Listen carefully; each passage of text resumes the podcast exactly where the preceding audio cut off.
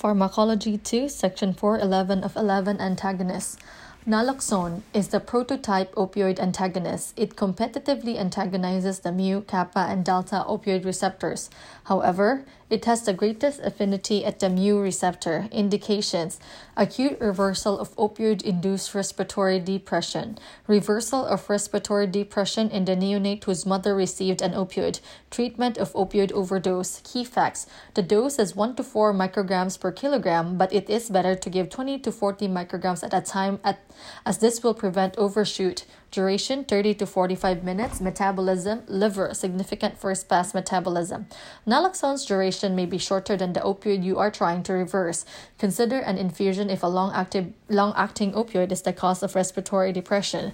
In the patient with pain, analgesic reversal, reversal activates the SNS. This is the mechanism by which naloxone causes the neurogenic pulmonary edema, tachycardia, cardiac dysrhythmias, and sudden death. Slow titration minimizes these effects. It can also cause nausea and vomiting. Slow titration over 2 to 3 minutes causes less nausea and vomiting. Naloxone crosses the placenta. If it is given to an opioid abusing mother, it can precipitate acute opioid withdrawal in the neonate.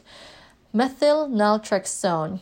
Methyl naltrexone has a quaternary amino group that inhibits or prohibits its passage across the blood brain barrier. Since it doesn't enter the brain, it does not reverse respiratory depression. It's useful for mitigating the peripheral effects of opioids, such as opioid induced bowel dysfunction.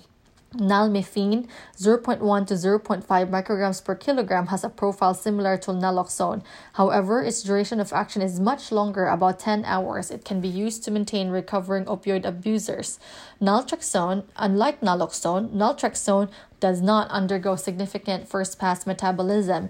It can be given orally and has a duration of up to 24 hours.